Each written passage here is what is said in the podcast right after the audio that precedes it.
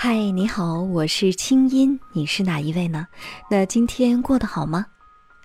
音符小椰子问我，清音姐，我和男朋友领证快半年了，可是每次提到婚礼，他都很不耐烦，还总是跟我说婚礼都是形式，真爱是不需要形式的。可是我很纠结，我很想要一个婚礼，有错吗？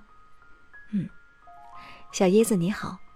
心理学的研究发现，那些有婚礼的夫妻比没有举办过婚礼的夫妻离婚率明显要低得多。因为仪式感其实是有着很深的心理学意义的，所以我这话呀，你可以说给他听。那接下来你能怎么做呢？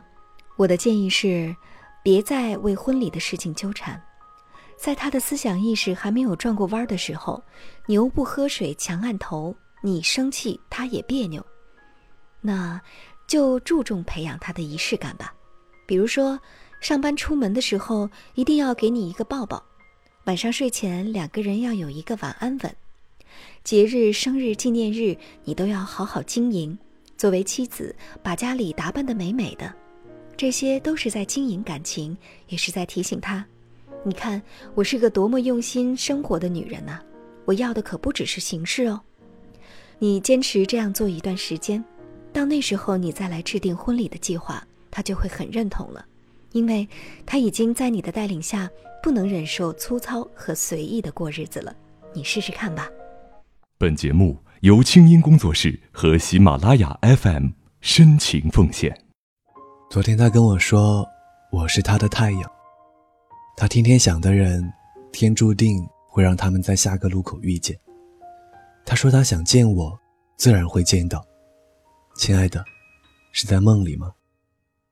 我的嘴硬，在你面前难于启齿。毕竟过了那么多年，每每穿梭在校园里，我们曾经走过的路，那些年的场景呈现眼前，我何尝心不是一阵痛的想你？和你念我一样，我藏你于心底。这些对前任的爱的告白，都来自我的微信公众号“清音”的后台。假如你有些话想说，而完全不知道向谁诉说，就可以发给我。我的微信公众号专门开设了树洞专区，具体操作方法就是进入我的公众微信号，给我发来留言就可以。今天呢，在喜马拉雅的平台上给我留言的朋友，依然有机会得到我签名的书。祝你好运！您现在听到的是国内第一档互联网 UGC 模式广播节目《那些年》，我们的故事进入第二季。那些年，我们还是没有在一起。微信公众号搜索“青音”，青草的青，没有三点水，音乐的音。你的烦恼和心事都可以告诉青音，我们欢迎你也来花一点时间，也来鼓起勇气。写下你曾经心酸、曾经美好、曾经心碎、曾经痛苦、遗憾的爱过的故事，没关系，这一切都是让我们更好的学习爱、理解爱、懂得爱。来稿请发送邮件到那些年的全拼清音 .dot.net，或者直接发送你的文字给微信公众号清音，我们为你准备了令人兴奋的海外旅游大奖。期待你的参与。我爱你，我的路人甲。作者：宁子林画。再亲密的爱人，如果最后没有在一起，最高的几率就是变成路人。偶然间听到刘若英的《路人》，我瞬间领悟到这句话的精髓。只是，即便是路人，也因为爱过，难免充满了遗憾和不舍。此时此刻，抛去那些早已消逝的爱恨，我已经能够心平气和地回忆他，还有我和他的故事。记得当时的我很不喜欢听到一句话：“大家都是成年人”，仿佛有了这个理由，就可以做所有冷血冷心的事情。有人对我说。相爱的时节能够原谅一切，一旦不爱了，也就能轻轻地放开握紧的手。可笑的是，同样有人跟我说，相爱时眼里进不了一粒沙，不爱了，反而能够理智的相处。聪明的人经常在换对象，一根筋的傻瓜才会和一个人死磕到底。我想这些话都是对的，在任何情侣之间都适用，当然也包括我和他。但我和他算得上是真正的情侣吗？可能是我单方面的感觉而已。可能我对于他只是一个情人，一个过渡品，一个替代。忽然间，我不知道从哪儿说起我和他，那些情人之间的你来我往，用不着赘述。但我们在一起的一些片段，却留在了心间。遇到他非常有戏剧性，那是一个初秋的午后，很是炎热，阳光热烈。我在盘山公路上汗流浃背的吃力前进，身上带着行囊，心里暗骂自己脑袋短路，因为脚力实在太慢。一个小时以前，我小手一挥，刚刚叫大部队先行撤退。那些没有眼力劲儿的登山队友，你们没见到本姑娘已经快到极限了吗？我正在往山下慢慢挪动，突然间听到一个声音：“哎，要坐车吗？收你十块钱。”我的余光瞥见路边有个人靠着车朝我喊话：“坐啊，坐啊！”居然有车！我喊着跳上车，哎，我的双腿终于解放了。什么坏人呢？人贩子啊，连想都不想，车牌号都没看清，而且更丢脸的是，我居然在陌生人的车上睡过去了。醒过来之后，我发现车子正在我家小区门口的马路上，驾驶座上的男人一脸很好笑的表情，我的脸腾就红了。如果他要把我给卖了，估计都卖上好几回了。我扔下钱走了，背影肯定足够仓皇。顶着蓬松的乱发，一脸菜色，加上一身汗臭，黑色双肩包，唉，我这美女的形象就这么毁了。初见可能也意味着结局，如此狼狈的开始，造成了狼狈的退出。按理说这只是一次偶遇，一个仅仅有一次接触的陌生人，路人甲，仅此而已。但是过了大概一个多月，有个周末我去逛商场。站在公交车站等公交，他又一次突然出现，用调皮的语气问：“喂，还坐车吗？没涨价，还是十块钱。”于是我和他的开始变得顺理成章。我以为这就是缘分，过了很久才知道，他出现在盘山公路上，纯粹是被前女友放了鸽子，看到我一个人很狼狈。和我开了一个他觉得无伤大雅的玩笑，但是我前两次都选择了直截了当跳上车。他告诉我，此举着实让他感到万分错愕，还做了一个非常夸张的表情。结束后再回头去望，我才后知后觉，他对我的忽冷忽热其实非常的伤害我。热情时如火山迸发，半夜都会出现在我面前，拿着香喷喷的宵夜。甚至还有娇艳的花朵。订好周末的机票和行程，来一次浪漫的两天两夜。我以为自己是如此幸运的人，这么快就遇到了命中注定的那个他。他的一切都让我着迷，他做什么我都可以自动解读是对我好。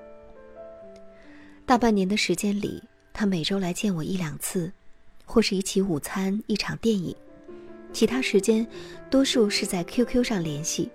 早安晚安一个不落，他口才很了得，语言风趣，跟他谈天说地，经常开怀大笑。该说的甜言蜜语，该送的礼物也是一个不少，只要我开口，他都尽力去做，而且都完成的很好，完全一副标准好男友的形象。我在心里对他万分满意，开始想象以后与他终老的种种场景。青音姐。写着这篇文章，我的眼泪往下掉，因为沉浸在爱情里的女人，往往会忽视很多东西。他从来没有给我打过电话，更别说什么煲电话粥。他的晚上很少属于我，他的周末也很少有我的份儿。他经常出差，每个月总有那么一两次，省内或者省外。当然，一切都是他说的，我赋予他所有的信任，并且逐渐依赖他。因为每个人都没办法去一一核实对方说的话。仔细想来，我并没有真正介入过他的生活。他家具体在哪儿呢？我都没去过。他的办公室长什么样呢？我也没去过。从来都是他来找我。他知道我家，熟悉我的小区，但是他也没有出现在我的朋友、同事面前。对于我的圈子，他只是一个传说中的人物，一个标签，我的男朋友。时间往往是检验感情最好的工具，日子长了，再迟钝的人都会有所察觉。他没有跟我升级的想法，我几次提出见父母都被他搪塞，我因此变得焦虑不安。他并不是只有我一个人，对吗？他有另外的人，对吗？我变得疑神疑鬼，他的每个举动都让人觉得他在撒谎欺骗我。终于，我没能忍住。提出了各种我的疑问，他回我以沉默，只说他需要想想。那段日子，我瘦了很多。很快，他就不用想了。那个大雨倾盆的午后，我散步到了附近的一家咖啡馆，心里不知怎的多少惦记能遇到他。念念不忘，必有回响。我真的一眼就看到了他，他一脸柔情地搂着旁边的女人。就像他搂着我，望着他的背影，我故意给他打了电话。看着他一脸紧张，看着他掐掉电话，看着他发来消息：“加班有事儿。”我回复说：“我走了。”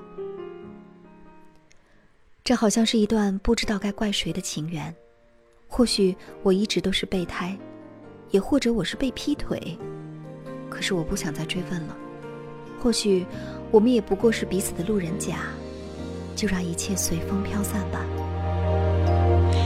一个一个笑我，一段一段泪光，每一次都以为是永远的寄托，承受不起的伤。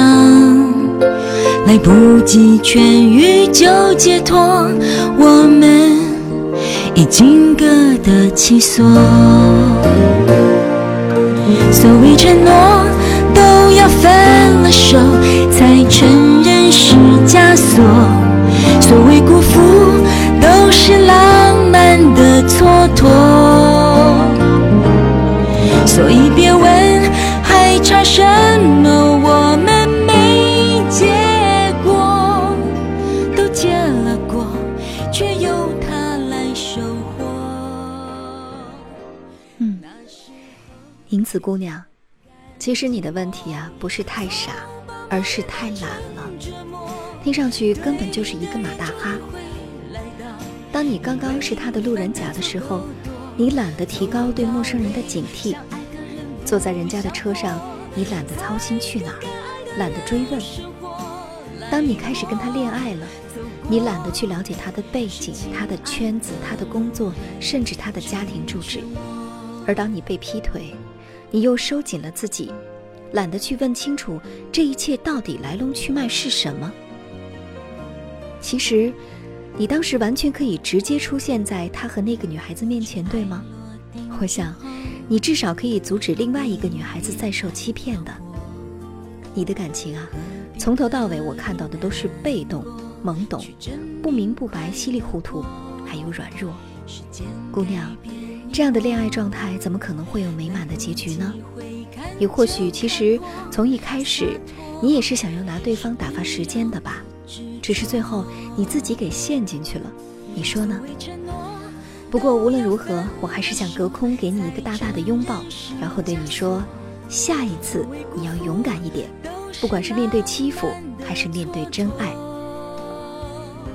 听清音，学习爱，让你成为更好的自己。那些年我们没有在一起，我们下周二接着讲。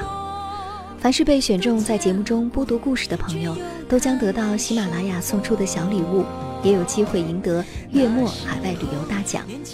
当然，你也可以给我的微信公众号“清音”发来语音留言，把你不曾说出口的爱，借着我的节目说给他听。